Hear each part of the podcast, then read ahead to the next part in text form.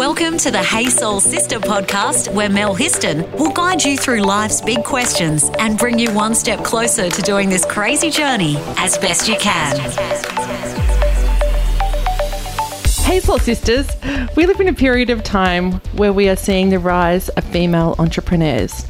Did you know that two thirds of new businesses created in Australia in the past decade have been founded by women? There has, in fact, been a 46% jump in women business owners over the past 20 years. And according to a new study, Women started 49% of new businesses in 2021 in the US, which is up from 28% in 2019. Like, that's a significant jump. So, have you ever had a yearning to leave your job and take the leap into starting your own business?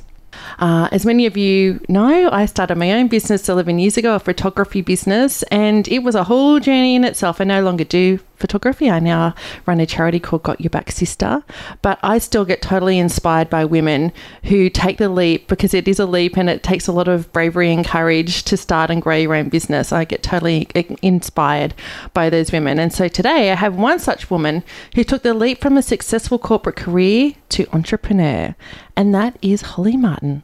So, Holly is a well established business person, but she calls herself an accidental entrepreneur. She's the managing director and chief marketer of the Marketing GP and has also founded a number of other businesses in the last decade, ranging from product based businesses to for purpose media, which sounds like a true definition of an entrepreneur. Starting and growing multiple businesses, maybe keeping them, maybe selling off those businesses. She knows what it's like to build a business or two. But as is the case for most successful business women, the road has certainly not come without its bumps. And Holly is here today to share some of her business and life lessons and inspire all you wonderful entrepreneurial women. Hey, Holly, thanks for coming in. Hey, Mel, thanks for having me. Yeah. I'm a bit nervous after that intro. Uh, do you know what? It's funny. It's like when you do, I, I, know when I go to a speaking gig and get up and talk and they read my bio out, by yeah. the time I'm on the stage, I feel like a complete fraud or imposter and going, oh my God, I need to change that bio. and it's weird because it's all true, but when you hear somebody else talking about it, you think, oh, is that me? Okay. Oh, totally. Absolutely. And, you know, the funny thing is, though, that I never actually, even though I'm cringing while my bio is being read out, I actually don't go and change it. And then it happens again and again and again. Anyway, and then I go, how would I change it? Because you're right. Actually, it's true. It's just that feeling of listening to other people talk about you feels really intimidating. And, you know, you think you don't want to follow that. Yeah. And so, yeah, every time I think, and that's why I get other people to write my bio for me because I'm never going to write a bio I think that actually reflects what I do. So now I get somebody in my team to do it. Yeah, that's a great idea. And I wonder for any of you business gals out there, entrepreneurial women, career women, business owners, if you feel the same way. Yeah. I think and it's about getting out of your own way with that, which is why I go, okay, I can't be trusted to do this myself. so let's trust somebody else. I'm going to say this business lesson number 1. One, done. Tick. Yeah. It's like get somebody else to write your bio. Yep. There you go. Lesson number 1. Okay, so I've actually known you whole I reckon it must be about 14 years. I was trying to work it out. Yeah, easy. Actually 13 or 14 years because yeah. do you know what? It's 13 years since I had my breast cancer and I started I joined yeah. the board of the Hunter Breast Cancer Foundation which you were a member of. Yeah, that's where we met. Yes, so yep. that was um, towards the end of my treatment so that's 13 years ago. And I can't remember if we knew each other before that or not. Well, the Hunter region we probably had come across each other but like many board experiences that's when you actually get to know people a lot better, um, especially something like a community run board where you just have to muck in all together. Totally. And I remember, I think you were about 26 at the time. I think uh, you, yeah, were, you I reckon so. You yep. were like in your mid 20s. And yep. I remember looking at you like you were this little like kick ass woman. I remember like, wow, she's amazing. You'd come to meetings, you were so knowledgeable, you were really driven, and you just got shit done. Is that funny? Because I felt quite intimidated being in the room with other people. Um, you know, I've been on boards since my early 20s, and so I'd feel intimidated. So it's that thing of fake it till you make it. Um, so I'm glad that that's what I was projecting because I was, I felt like I was sitting there soaking it all up and trying to learn as much as I could um, as to what it looks like to be on a board, what it looks like to give back to your community in that way, um, and what you can learn as well. Well, well, I'm going to say another little business lesson there is that is that even while uh, you're sitting in the room and potentially inside, you may be feeling Yeah. a bit intimidated. Um, I never thought once that you were anything other than amazing. Oh, thanks, Mel. that's what you totally were giving out to the world. Great, that's good to hear. There you go. Sometimes I know some people frown upon the fake it till you make it, but I go, do you know what? Sometimes it's just, you know, digging deep and going, I'm going to get through this and I'm going to learn from this and actually projecting out that, that you that you're all over it. And I think it. I, I think fake it till you make it also aligns with apo- imposter syndrome as well. So there was no reason that I couldn't have been on that board. It was just my imposter syndrome. So I have to, you know, you have to give yourself that talking to and say, you're here, you're doing it. Just put one foot in front of the other. And so it's not about jumping into something that you've got no skills you know, related to or no ability to do. It's that inner voice that's telling you that you don't. So when you put the two of them together, I, I think that's where you can kind of really see the success. I love that. Yeah. So at the time, you were climbing up the corporate ladder. Yeah, I You was had- really focused on that. Yeah, you hadn't started your own business No, yet. I think no. were you at Hunter Water then? Uh, yeah, I probably was. Yeah. So that was my um, quasi government period of my career. We've all done that. Mine, mine was Work Cover. Yes, yeah, yeah. I think it's really important. You know, government organisations work different to privately owned, work different to charity led, um, and they're really. uh, It's a great experience. You get to work with a lot of different people, and I'm really grateful that I had that opportunity in my career. It's interesting because I yeah I worked at Work Cover for three years in the marketing communications team, and I went from there to a privately owned company, and it was really interesting. And um, you know, while I was working for Work Cover, um, which I think now they call it WorkSafe, but um, at the time it was Work Cover, and I remember you know everything was like was all about strategy. It was about Yeah. corporate goals. It was you know delivering on strategy, creating you know action plans around Yeah. the corporate strategy. Everything was documented, and and process procedure and that experience i think has really helped me with my own business because lots of small businesses don't do that um, especially if you hadn't had experience in that space but yeah definitely process driven Yeah, it's so interesting because when I went to then a, a privately owned company after work cover, I was surprised at the lack of process. you know you can balance the the processes and procedures in a smaller business and you can be a bit more nimble that's the thing that i found is that things just move a bit slower I love nimble. Yeah. I love nimble. yeah Want to save your soul? Review us on Apple Podcast. So, how did you then? What what was it that made you want to take the leap from um, working, climbing the corporate ladder? Um, you've got a great career. You're on boards uh, for community organisations, Yeah. and you've always been very active in in terms of women uh, networking, business networking. Yeah. You know, you've really built yourself a profile in the business world.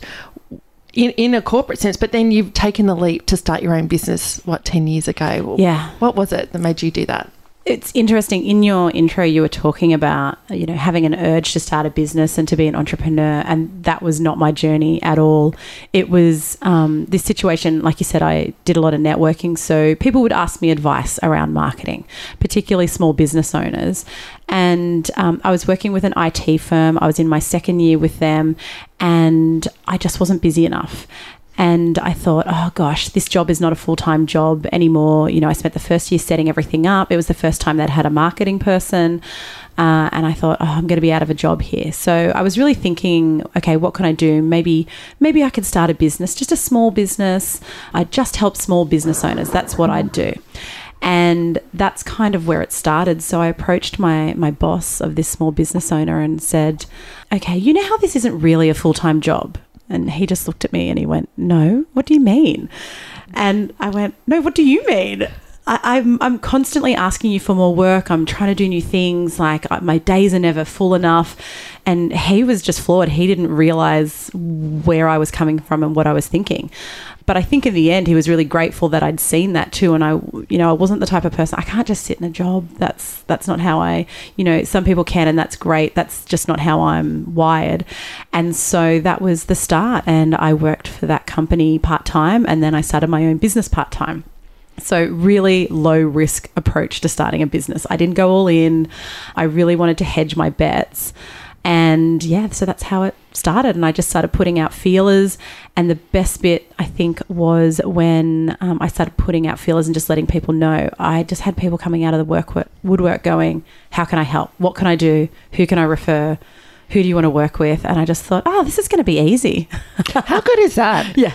That's so good. And it's interesting. My husband always said to me um, when I started uh, my business 11 years ago, the photography business, actually it was 13 years ago. Anyway, he, I remember he said to me, You can't rely on family and friends forever. They might help you to kind of like get off the ground, but really you need to be getting those referrals Yeah.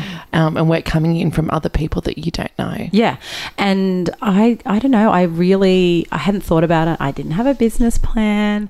I you know, I really didn't know what I was doing. I I hadn't been really at that stage surrounded by a lot of entrepreneurs and so I really didn't know what it entailed. Um, I spoke to um, a mentor of mine, Meg Purser, and I said, "What do you think?" And I I still remember talking to her about how much I was going to charge. And when I told her the figure, she was like, Are you joking? You need to charge three times as much as that. So just little things like that. You, you don't know what you don't know. Absolutely. How important is having a mentor? Yeah, I think mentors are really important. I've never had a formal mentor. So someone like Meg, I did work experience with her for, for two years. So it just happened really naturally. Uh, but I really seek out other business owners. Um, I'm forever asking questions. You know, I'll be at a networking event and talking to a business owner, and they'll be telling me about something, and I'll, why did you, why did you do that? How did you make that decision? You know, what courses did you do? Who did you speak to? I'm, you know, I'm picking the brains of everyone I come across because I know I've never run a business of this size before, and I say that every time the business grows. So there's always more to learn, and that kind of continuous education piece, I think, has been one of my biggest learnings in running a business. So, talking about that, you mentioned your business growth. So, you started Just Holly was was the business Yeah, that you that started. So, how did you go from that to now you've got the marketing GP? Yeah. And how many staff do you have now? Uh, we're a team of 18 now. Holy dooly! Yeah, yeah. that's a big team. Yeah, it is. Yeah. And whenever I say that number, I think my shoulders go up and get a bit tense. because anybody that employs people and especially like 18 is Yeah. is a big number like the sense of responsibility Yeah. the sense of making sure that all the wheels are turning and, and Yeah. as properly and keeping across everything like that's a whole other level than just kind of being a solopreneur Yeah, and again, it's that thing of I didn't go into this thinking I was going to grow a business. I was just going to be just Holly. That that was the name. That was the idea behind it. yeah and- that was the name of your business to start with was Yeah. just holly Yeah, and uh, I think we're at about five staff when it just became a bit untenable. You know, people were ringing and saying, "Hi, I'm from Just Holly," but their name wasn't Holly. yeah um, and creating confusion in the marketplace. That was a great lesson too, because I was really holding on to it. I would joke about how, you know, the TV show The Nanny, she married Mr. Sheffield. The TV show was, show was still called The Nanny. It didn't need to be called The Wife or, you know, Roses Only. They don't just sell roses. And I really held on to it because I, I thought, well, you know, it doesn't matter. It's fine. But then when we made the decision to rebrand, the business went on another growth trajectory, which I think is directly related to the name change. It needed to be the right name, and Just Holly wasn't the right name for the business that it was then. Yeah isn't it interesting how we hold on to some things Yeah, and it had nothing to do with it being my name. It was more just around. Um, I think I had an emotional attachment to that name, and there was also a little bit of oh gosh, the work involved in changing the name. the rebrand Yeah, yeah. and so that was probably in my mind too, but it just got to the point and it was, you know, somebody that another business owner that I was speaking to that just said, "Why aren't you doing it? You keep talking about it, so just change it." And I went, "Yeah, great. It actually is that simple." yeah so you changed from just holly to the marketing gp Yeah. yeah and noticed a massive leap in growth That, that was that was one of the first kind of big spikes in growth. You know, and over the decade I've you know, when you pay attention to it, each time I make a hard decision, I see another spike in growth, which is really annoying because then I have to keep making the hard decisions, right? Yeah. The hard decisions. Yeah. But do you know what? I think that's what sets great leaders and great business leaders apart is actually not shying away from the hard decisions. Yeah. And they just keep popping up. Even things like uh, we were a um, completely online business. So we didn't have an office. And I thought, that's fine. We don't need an office. That's just an overhead we don't need. And we would just meet in person, you know, periodically. Then there just came this turning point where it was like, no, we need a space, but we don't need a space for everyone. So I think we might have been about eight seven staff. And so we got an office in a shared office space. There was enough space in our um, pod for four desks. And I thought, oh God, they won't even be full all the time. This is, you know, going to be such dead money. And they were full all the time. You know, everybody wanted to be in the office all the time. I thought, oh, that's really interesting. And so then made the next jump to an office, but again, thought too small. I thought this office is far too big for us. And then we had to move again. It's just that I wonder when I'm going to learn that lesson to stop thinking small. Uh, and I don't know when that turning point will be. But good on you for actually, um, again, making those hard decisions, having the vision, and being able to be nimble and flexible enough to grow and change and and make move into the new premises, get the staff, um, go for the rebrand, Yeah. and do everything that you need to do to keep going and growing. That that's the big lesson, right? Is that you don't know everything in business. You don't know which way it's going to go, and even the the service lines that we offer that has evolved over time as well and become a lot more clear cut. And that's okay that it it looks different to it did five years ago or ten years ago. It doesn't need to look like today what it's going to look like in the next ten years either. Um, because especially in marketing, everything changes so much. One of our service lines didn't even really exist ten years ago. So how could I have planned for that? Let's get soulful on social media. Search the Sister Code Facebook page and follow us on Instagram. So you said, you know, a few years ago that you didn't have the big business plan Yeah. per se. Do you have one now? Don't we don't have a business plan in the traditional sense. What we do have is we have goals. And so what we're looking at is okay, these are the service lines we've got. What do we need to succeed in that space? What would that look like? And then that's kind of how we plan. I've also obviously gotten a lot more savvy about uh, the financial goals as well because, like you said, 18 staff members, it's important to really have a finger on a pul- the pulse of that. Um, I always joke about how I'm really tight with money in the business, and it's not so much that I'm tight, but it's more that if I'm if we're going to invest in something, I want it to be worthwhile because if I'm putting the money there, I'm not putting it elsewhere, and that's what I'm focused on. Yeah, and you know what? I- I can totally relate to that. You know, when it's Got Your Back Sister is coming up to seven years old, and when I first started that, it was kind of me, and that was me and a VA, and that was me and two contractors, and now it's me, and there's a, ta- a team of there's six of us. And once upon a time, it was like, oh, okay, we're just going to look for opportunities, just Yeah. go for it. You know, it was totally nimble. And now it's because we have a team and it's nowhere near as big as your team, but it's like, oh, okay, got some responsibility and accountabilities here now. So I actually Yeah. am looking at budgets, looking at finances, looking at processes and procedures, looking at strategic goals, developing those, and then how everybody can work to those goals and be accountable to those goals. And I'm like, I was reflecting on it this morning, thinking, this is where we're at now. well, and it, it actually doesn't matter how big your team is. It's that shift of when it's not just you, and even you and one other is still doable. The second it goes from more than two people, you need to get it out of your head. And that was a massive learning curve for me because I had just done it all. And so I didn't need to have it documented because I knew how it worked. And so as you grow, that you know that learning is really important and i wish perhaps if i had had a growth mindset at the start i probably would have set up those processes and procedures from the, the beginning and that would have made growth easier but i look back on you know any you know mistakes or errors and I, I think that but also wouldn't be here today in this position if i hadn't had those lessons i guess What's the most common myth that people have about the field of marketing? It's probably not so much a myth as it's something that I think happens in every industry, which is the people who do the wrong thing give the industry a bad name.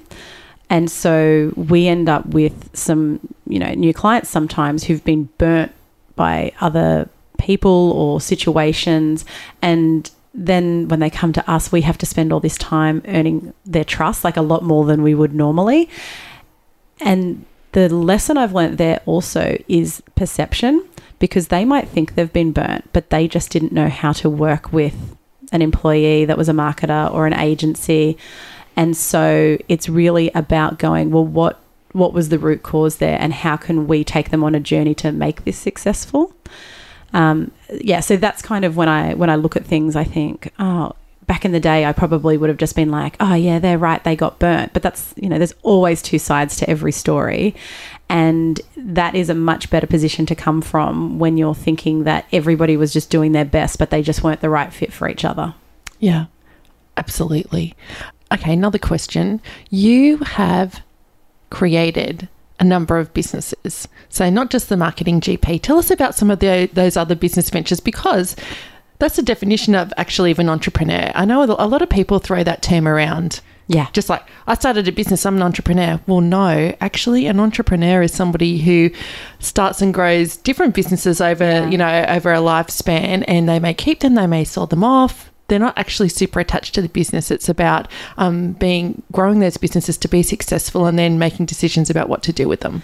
Yeah, and I think that that's why I don't consider myself an entrepreneur in relation to the marketing GP because that I am very emotionally attached to that business. very, very. So the other ones, though, that's I guess where the entrepreneurship comes in, and definitely accidental. But I think it's interesting how many business owners then do transition into being an entrepreneur because once you've started one business, the fear kind of dissipates.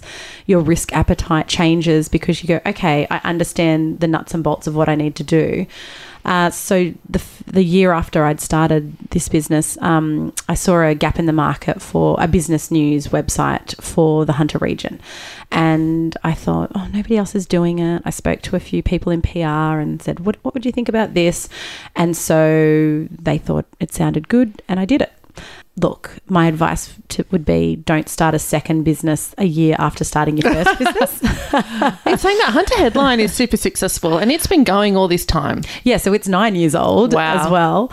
Uh, that was that was hard yakka because I was trying to build two businesses then and I remember watching Shark Tank and they never wanted to invest in somebody who had more than one business because, fair enough, they were saying, well, hang on, I'm not getting 100% of you, I'm getting 50% of you because you're in the other business. And that is so true. Be- the second you start another business, you cannot give 100% to any of the businesses. It hasn't stopped me, but I do, I am aware of it each time, I guess. And so, but again, I saw a gap, and Hunter Headline was great because it aligned with you know my core business in that we did do PR as part of that. But I also had to be really careful when we launched it so that people wouldn't think it was just a vehicle for our clients which it wasn't and it isn't which is why I didn't attach my name to it for years. Yeah. And tell me about Newy Blend. Yeah, so Newy Blend is something we did to celebrate uh, the 10th anniversary of the Marketing GP. Um, we also rebranded, so not the name, but the look and the feel. And we thought, okay, what else can we do? And we decided to collaborate with a local coffee roastery, Peaberries, uh, who we've done some work with. And we thought, well, why don't we raise some money also for a charity, uh, which is Trog Cancer Research? And that's where it started. So, and it just felt like a right fit for a marketing agency to have its own coffee blend, I think. That's so cool. Yeah. I bet you have a lot of coffees. yeah. Definitely. And it was great too. It tied in, we got to go and do a cupping, which is where you learn about the blending process of coffee, which uh, I don't think anybody in the team knew about that either. So it just ticked all these boxes for things. It just had so much alignment to us. And so now, yeah, it's raising money for Trog Cancer Research, which um, all three of uh, the businesses that are involved are based in the Hunter region, but um, you know work nationally or internationally. Uh, Trog is just, you know, they're 30 years old. Uh, they're in the Hunter, but they're doing this amazing research that has international reach. Uh, because one in two people who are diagnosed with cancer will benefit from radiation therapy. So it just made sense to try and support a business like that as well. How good is collaboration? Yeah. Yeah. It's what has helped build my businesses. And so any opportunity I've got to start a collaboration, I jump in. Yeah. So good. And I think we, we people throw around the term collaboration, or we believe in collaboration, but I think more people say it than actually do it. And collaboration is hard work. Because there's always got to be somebody driving it or one of the businesses driving it. Um, somebody has to be in charge of it because if somebody's not in charge of it, nobody's in charge of it and it won't move forward. And I've learnt that from collaboration in the past as well. There you go. Which leads me on to my next question. What do you think is some of the biggest a biggest mistake that people make in business? Okay, the biggest mistake. This is a tough one. My biggest mistake would have been not having a growth mindset. Um, because then you have to redo things later because you didn't do it not necessarily you didn't do it right from the start, but you didn't do it in a, in a way that would allow that growth. And I do think that sometimes that can be a female trait of not having that growth mindset as well, uh, because you think I'll just do this little thing. That's that's just what I'll do. Whereas why not just imagine taking over the world? And it might even be an Australian thing too, because I I get the impression Americans aren't like that. They'll just jump in and be like, "Let's make this the biggest thing ever." We're going to be amazing. Yeah, yeah. so it might be when you combine the Australian tall poppy syndrome with the female traits, and I know this is generalizing, but that's just been my personal experience. And when I talk to other female business owners, that's often what pops up. Is they just think, "I'll just do this little thing." Yeah. So, Miss Holly, what are the top three important lessons that you've learned over your business career? Okay, well, the first one has to be start with a growth mindset, right? So, yeah, that's number one. Start with a growth mindset. because if you start with a growth mindset, um, you know, you have a plan then as well. And um, having a plan is extremely helpful because it gives you a path of where you're going. Um, maybe the second one would be around, uh, as a business owner, investing in your people. I was really scared to hire my first person because I don't know what I was scared about. I guess probably just that responsibility. And so the first person I hired was for three hours a week. Oh my God, I was exactly the same. I put on a VA for like five hours and then eight hours Yeah, and then. yeah. And the three hours I think lasted two weeks. Yeah. and then I think it might have been, you know, two weeks of six hours and then it expanded. Um, but investing in your people is really important because they're the ones that'll go on the journey with you. I'm so lucky to be surrounded by people who take the same pride in working at the marketing GP as I do.